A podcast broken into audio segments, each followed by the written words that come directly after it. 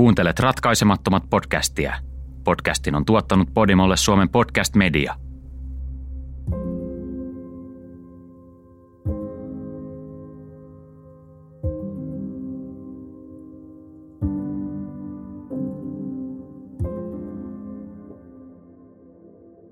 Aamuyöllä 5.7.1969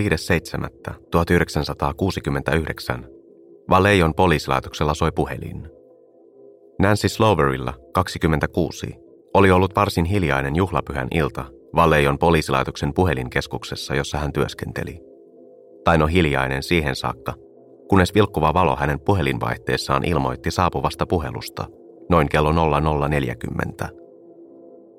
Nancy vastasi tapansa mukaisesti. Valeion poliisilaitos. Hän odotti soittajan puhuvan.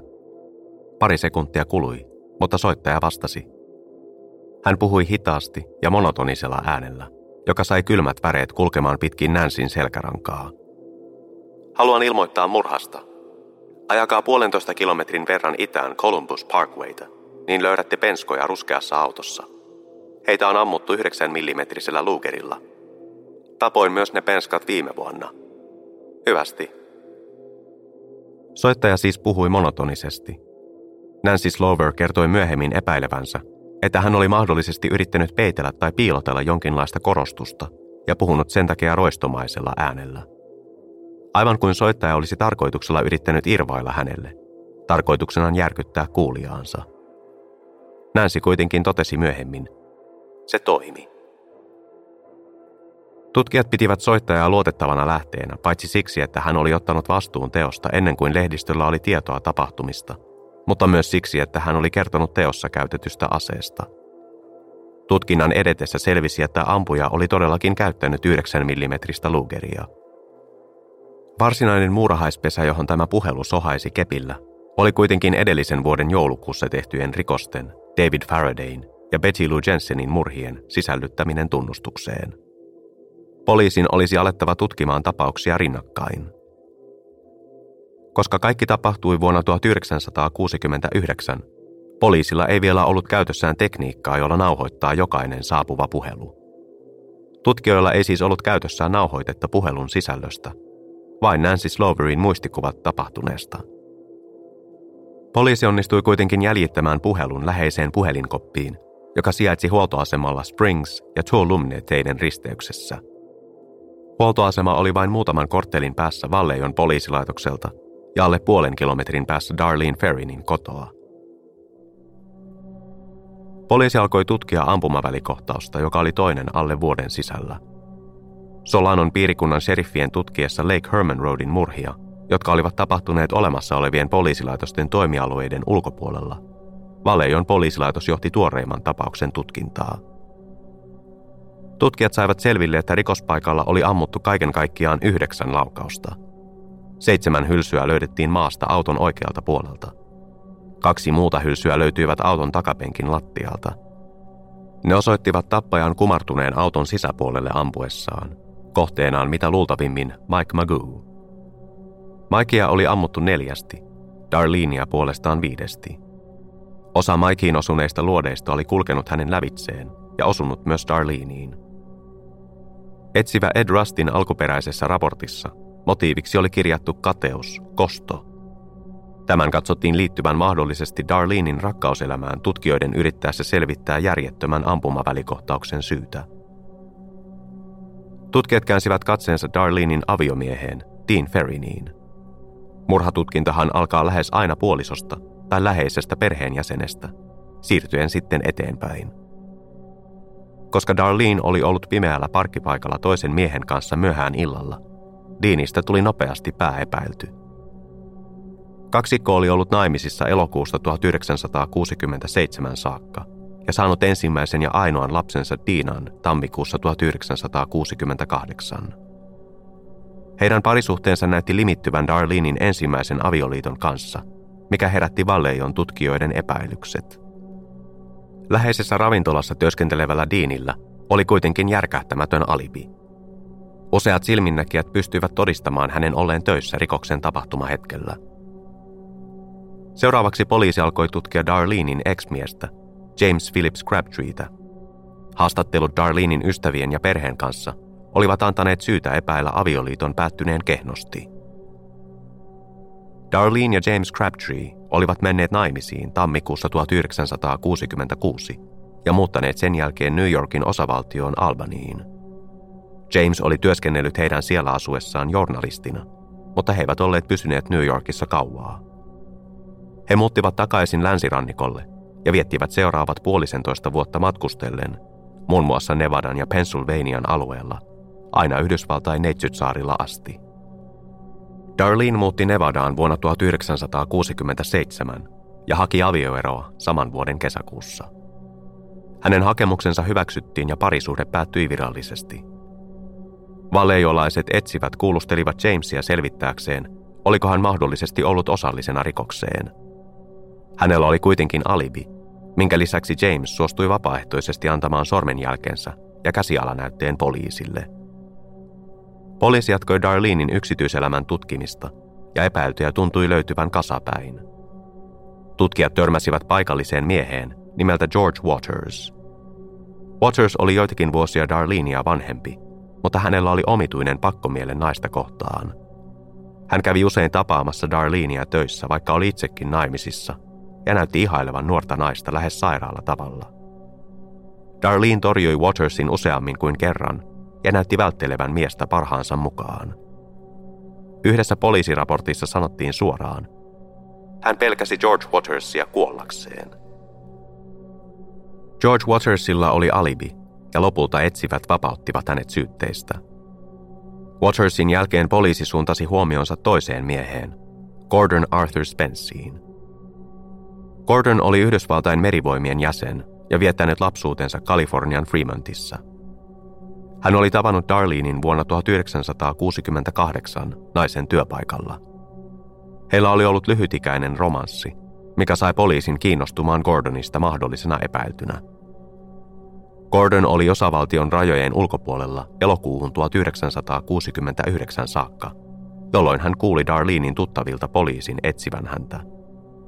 Hän meni puhumaan tutkijoiden kanssa ensimmäinen yhdeksättä ja kertoi heille suhteestaan Darlenein kanssa – Ilmeisesti Darlene oli juuri ennen kuolemaansa kirjoittanut Gordonille kirjeen, jossa hän oli kertonut aikeistaan erota nykyisestä miehestään. Hän oli halunnut palata Gordonin luokse ja ollut huolissaan, että heidän salasuhteensa oli johtanut ei-toivottuun raskauteen. Kirje oli viimeinen kerta, kun Gordon oli kuullut Darleneista, ennen paluutaan alueelle elokuussa. Gordon oli hetken aikaa epäiltynä murhista, mutta hänet vapautettiin lopulta syytteistä – hän oli ollut osavaltion rajojen ulkopuolella armeijan komennuksella Blue Rock Springs Parkin ampumavälikohtauksen tapahtuessa. Tarkemmin sanottuna hän oli ollut toisella puolella maata.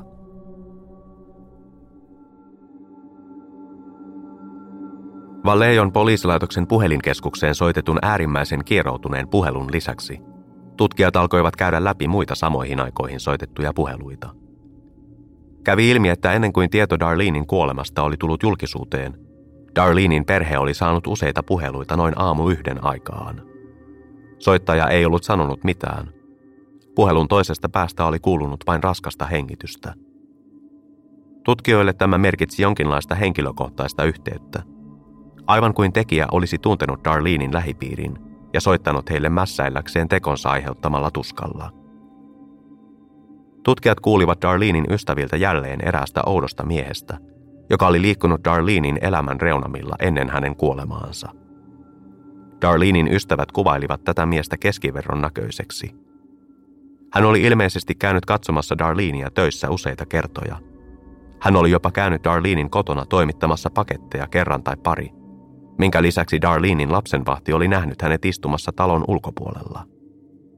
Hän oli liikkunut jonkinlaisella valkoisella Chevillä ja viettänyt aikaa Darlenein kodin ulkopuolella mitään tekemättä. Kuvaus sopi yhteen Darlenein sisarusten kertoman kanssa. Sisarukset kertoivat oudosta miehestä, joka oli ilmestynyt Darlenein kuukausia ennen kuolemaansa järjestämiin juhliin. Tämä mies Darlenein mukaan nimeltään Lee oli ilmestynyt paikalle selkeästi ylipukeutuneena ja käyttäytynyt niin oudosti, ettei sitä voinut olla huomaamatta – Tästä tarinasta ja juhlista on tullut kiistanalainen osa Darlenein tarinaa, sillä useita yksityiskohtia paljastui vasta kuukausia ja vuosia tapahtuneen jälkeen. Kertomukseen Liista ja Darlenein järjestämistä juhlista pitää suhtautua kriittisesti. Versioita tästä oudosta miehestä on tosin mukana myös varhaisissa poliisiraporteissa, ja miestä yritettiin löytää kuulusteltavaksi –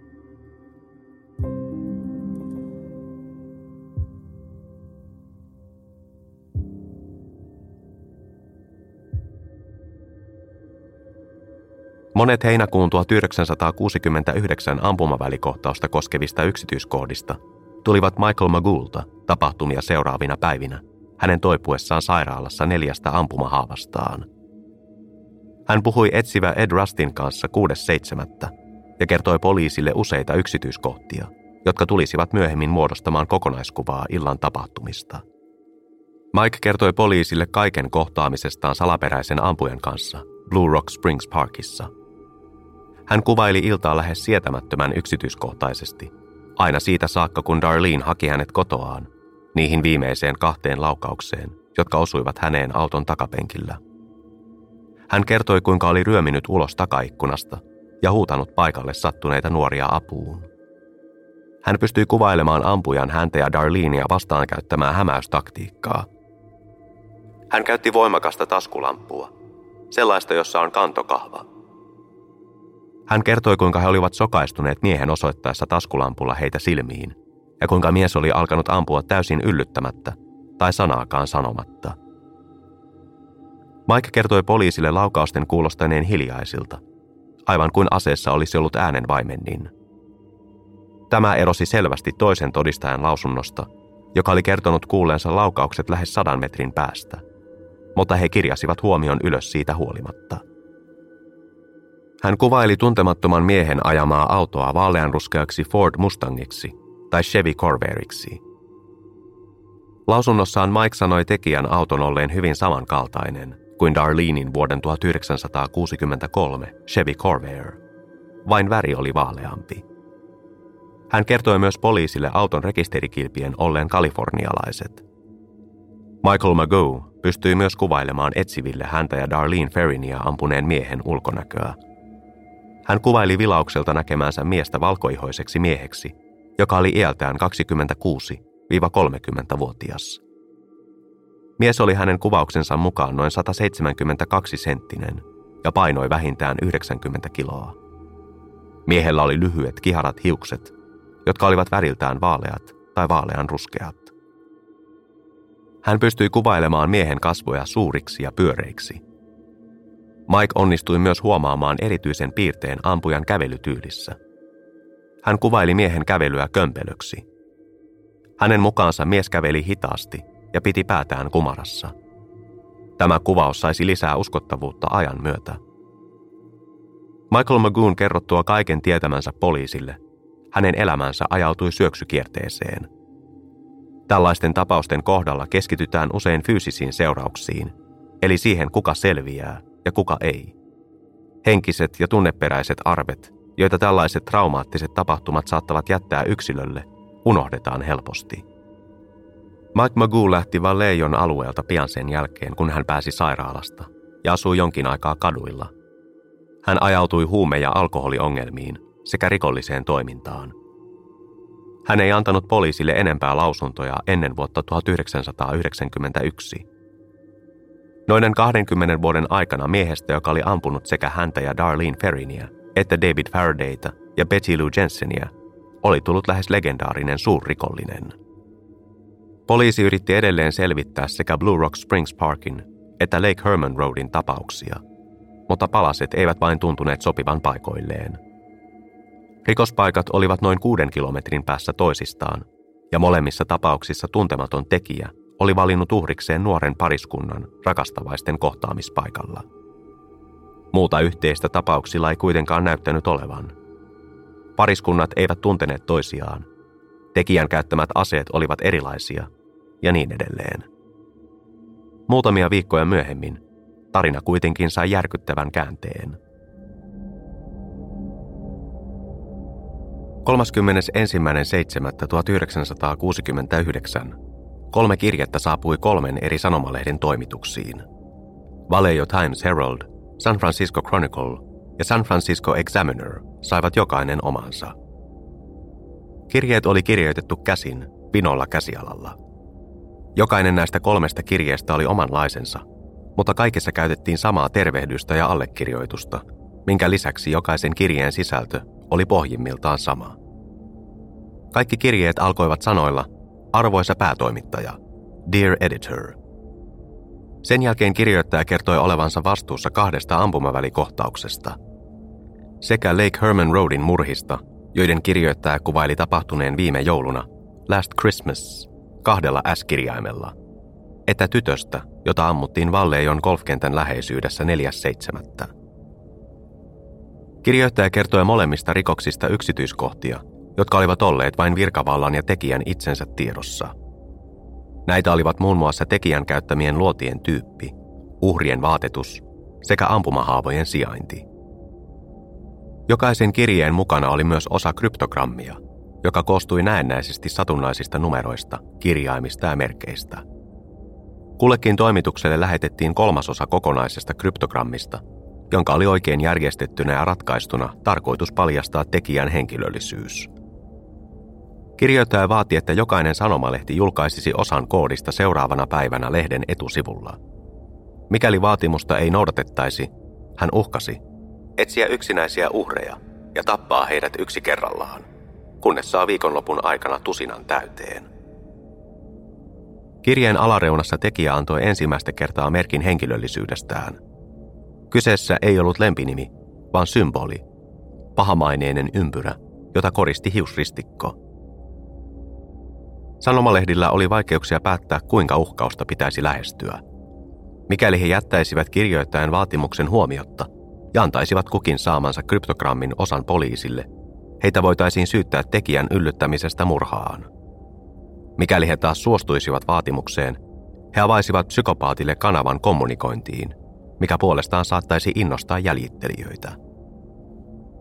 Vallejo Times Herald luovutti ensimmäisenä ja julkaisi osansa kryptogrammista elokuun ensimmäisen päivän iltapainoksessaan.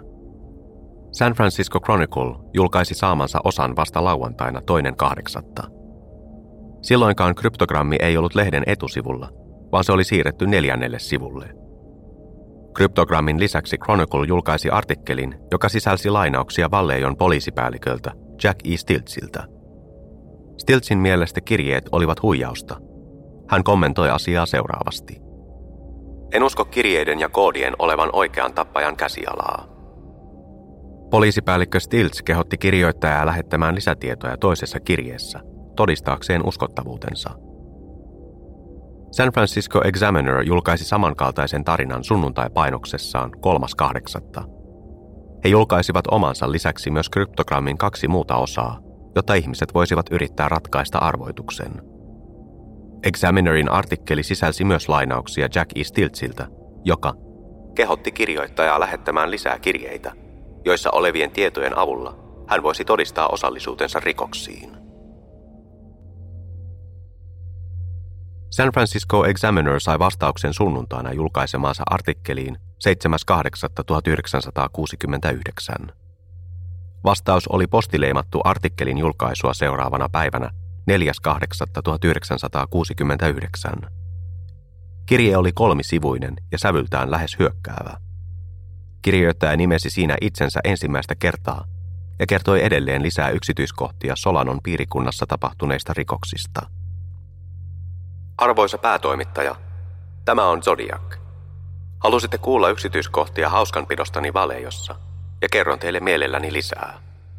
Onko poliisilla muuten hauskaa koodin kanssa?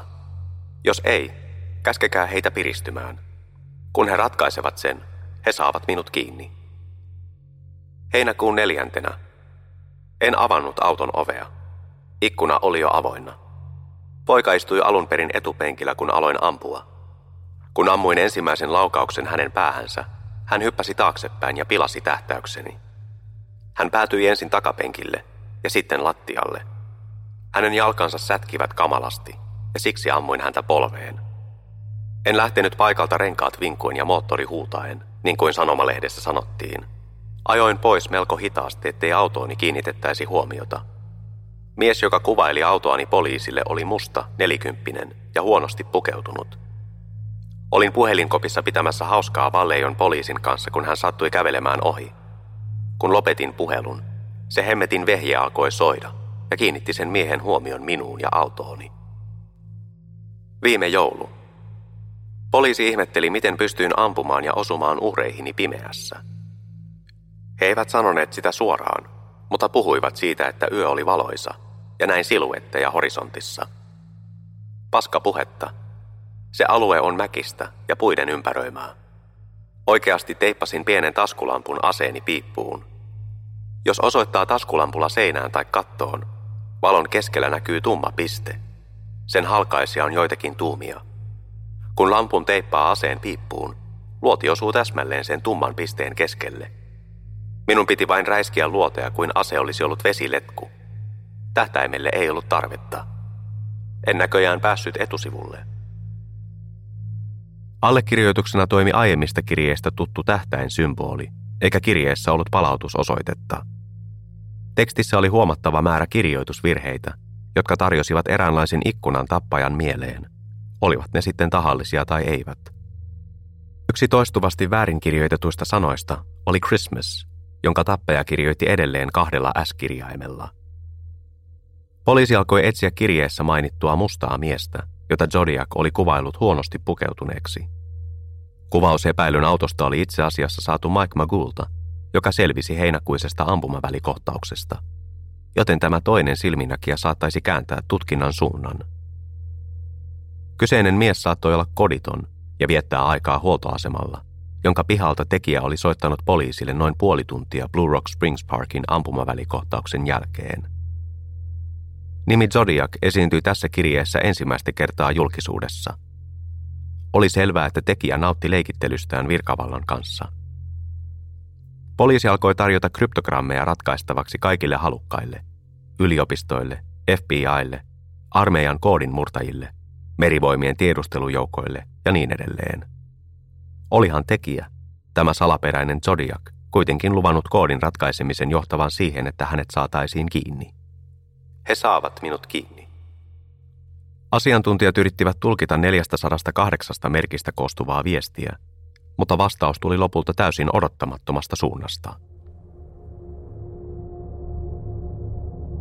San Francisco Examinerin julkaistua kolmiosaisen koodin kokonaisuudessaan 3.8 Eräs aviopari Kalifornian Salinasista oli kiinnostunut siitä. Salinas sijaitsee lähellä Montereita, noin puolentoista tunnin matkan päässä San Franciscon lahden ympäristöstä. Donald Jean Harden asui Salinasissa ja työskenteli paikallisessa koulussa historian ja taloustieteen opettajana. Hän oli ollut jo pitkään kiinnostunut erilaisista koodeista ja arvoituksista ja harrasti niiden tutkimista. Myös hänen vaimonsa, Betty June Harden, oli kiinnostunut aiheesta ja yritti ratkaista tällaisia arvoituksia huvin vuoksi. Kun kaksikko näki Zodiakin lähettämän kryptogrammin viikonlopun lehdessä, he päättivät ottaa haasteen vastaan. He pyörittelivät koodia noin viikon ajan, korvaten symboleja eri kirjaimilla. Hardenit päättelivät kirjoittajan omahyväisyydestä, että hän aloittaisi luultavasti viestinsä omahyväisimmällä mahdollisella kirjaimella, I. He päättelivät myös, että kirjoittaja käyttäisi sanaa tappaa, kill, kirjeessään, ja lähtivät liikkeelle siitä. Meillä oli tunne, että kill tulisi esiintymään tekstissä useita kertoja.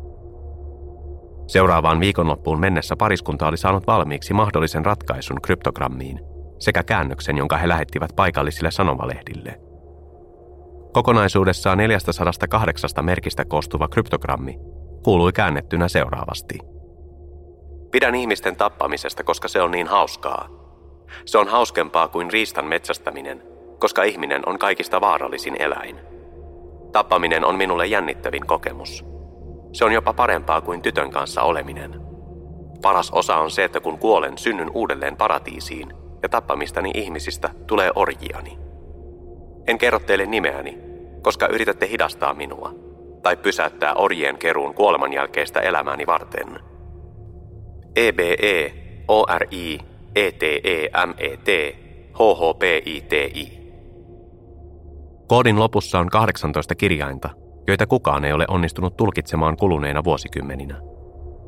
Donald Harden kuvaili viestiä seuraavasti.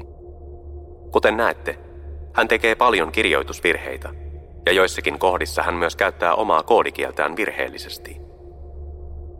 Aivan kuin aiemmissakin Zodiakin kirjoittamissa kirjeissä, kryptogrammissa oli useita kirjoitusvirheitä. Sanat vaarallinen, dangerous, eläin, animal, kokemus, experience, pronomini that, kuolla, die, paratiisi, paradise, he, they, hidastaa, slow, pysäyttää, stop ja kerääminen, collecting, oli kirjoitettu väärin. Asiantuntijoille tämä näyttäytyy joko amatöörin yrityksenä käyttää koodikieltä tai vaihtoehtoisesti äärimmäisen älykkään henkilön keinona tehdä kryptogrammista mahdollisimman vaikeasti murrettava. Jälkimmäinen teoria viittaisi siihen, että kirjoitusvirheet oli tehty tarkoituksella hämäämään koodin purkajia. Kryptogrammissa itsessään Zodiac oli nimittäin käyttänyt 12 eri symbolia merkitsemään E-kirjainta. Hän oli myös käyttänyt takaperin kirjoitettua Q-kirjainta 16 kertaa täysin tuntemattomista syistä.